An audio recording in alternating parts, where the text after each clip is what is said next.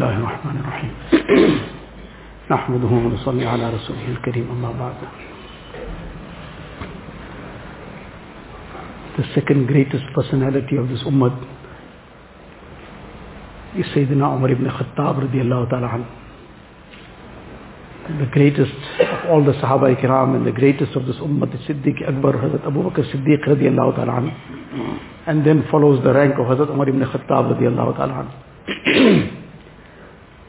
He was that personality who Rasulullah sallallahu alayhi wa sallam mentioned about him that لَوْ كَانَ بَعْدِي نَبِيًّا لَكَانَ Umar. Had there been a Nabi after me, it would have been Umar radiallahu anhu. And he was somebody who was a muhaddath, who used to be divinely inspired. Muhaddath, who used to be divinely inspired and used to speak some very deep wisdom, which used to be confirmed by Rasulullah sallallahu alaihi wasallam. And sometimes the ayat of the Qur'an Sharif were revealed and what he had said was in accordance to it. So among his many great words of wisdom, one statement that he once made, and he said, "La tanzuru ila salati ahadin wala ila siyamihi." Don't look at somebody's salah and somebody's fasting.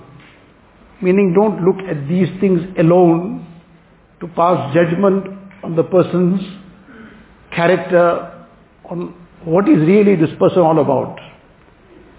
Because sometimes the person might be very genuine, very sincere, and he's also performing his salah very regularly, performing and keeping his fast, and also fulfilling whatever else deen requires.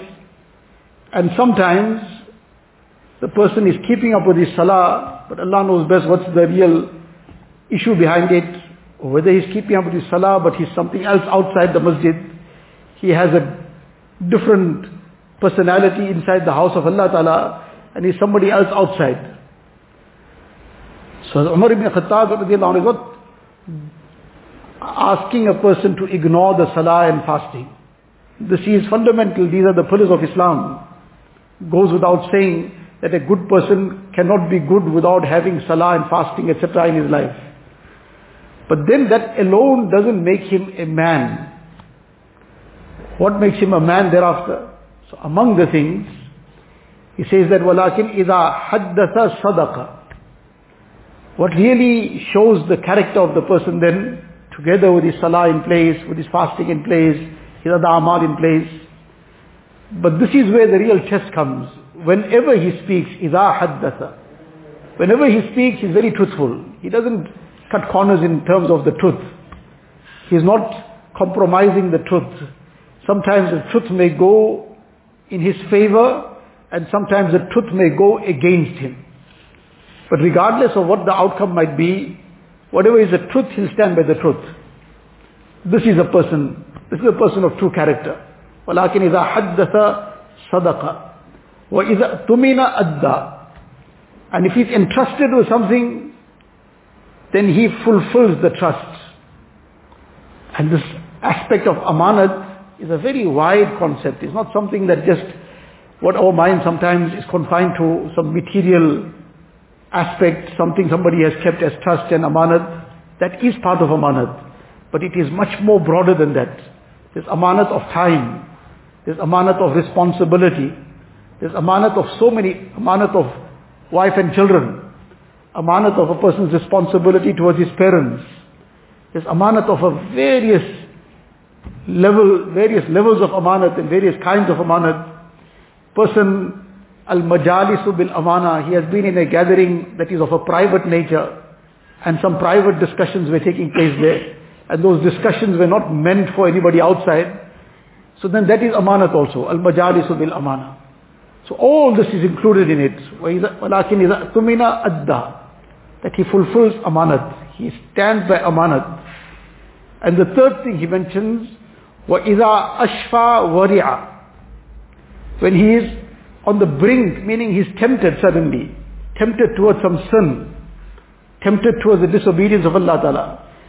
This is the person who is really a man, who is a person of strength, who is a person who truly has something inside him.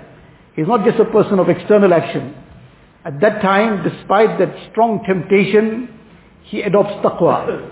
He does not fall into that. He turns his back onto it. And obviously, this is going to be something that is going to be requiring a lot of mujahada, striving against the nafs, pressurizing that nafs. But he says, come what may, if my heart breaks, it breaks for Allah Ta'ala. Let it break for Allah Ta'ala. Allah will mend it with His muhabbat. But I will not get involved in the sin. So this is truly a person who is a man. As in some other narration is meant, this is a man. This is a person that has true character in him. He has true strength in him. So this again is not in any way downplaying the importance of salah, of fasting. But sometimes we ourselves fall into a deception that because I am fulfilling my salah, I am fasting also, so I am already done. Doesn't matter what else I do. That's not how it works. What else I do is also extremely important. Salah and fasting are the pillars of Islam. Person cannot succeed without salah and fasting in place. But what else we do also is crucially important. Otherwise, Allah forbid, the salah and fasting will also get lost to others because of sometimes a person's oppression, sometimes some other issue, and he might lose all his rewards on the way. So Allah Ta'ala give us the tawfiq that together with establishing salah in our lives, being very conscious of our fasting, we are also building the character that a Muslim should have and inculcating all these great qualities within us. Allah Ta'ala give us.